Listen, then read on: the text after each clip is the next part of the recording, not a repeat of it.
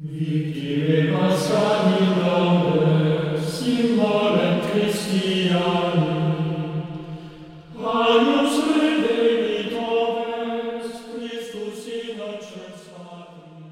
the name of the Father, and of the Son, and of the Holy Spirit.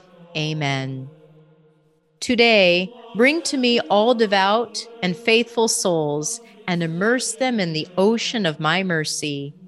Most merciful Jesus, from the treasury of your mercy, you impart your graces in great abundance to each and all. Receive us into the abode of your most compassionate heart, and never let us escape from it.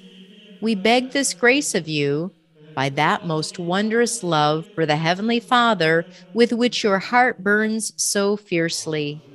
Eternal Father, turn your merciful gaze upon faithful souls and upon the inheritance of your Son. For the sake of his sorrowful passion, grant them your blessing and surround them with your constant protection. Thus may they never fail in love or lose the treasure of the holy faith, but rather, with all the hosts of angels and saints, may they glorify your boundless mercy for endless ages. Amen.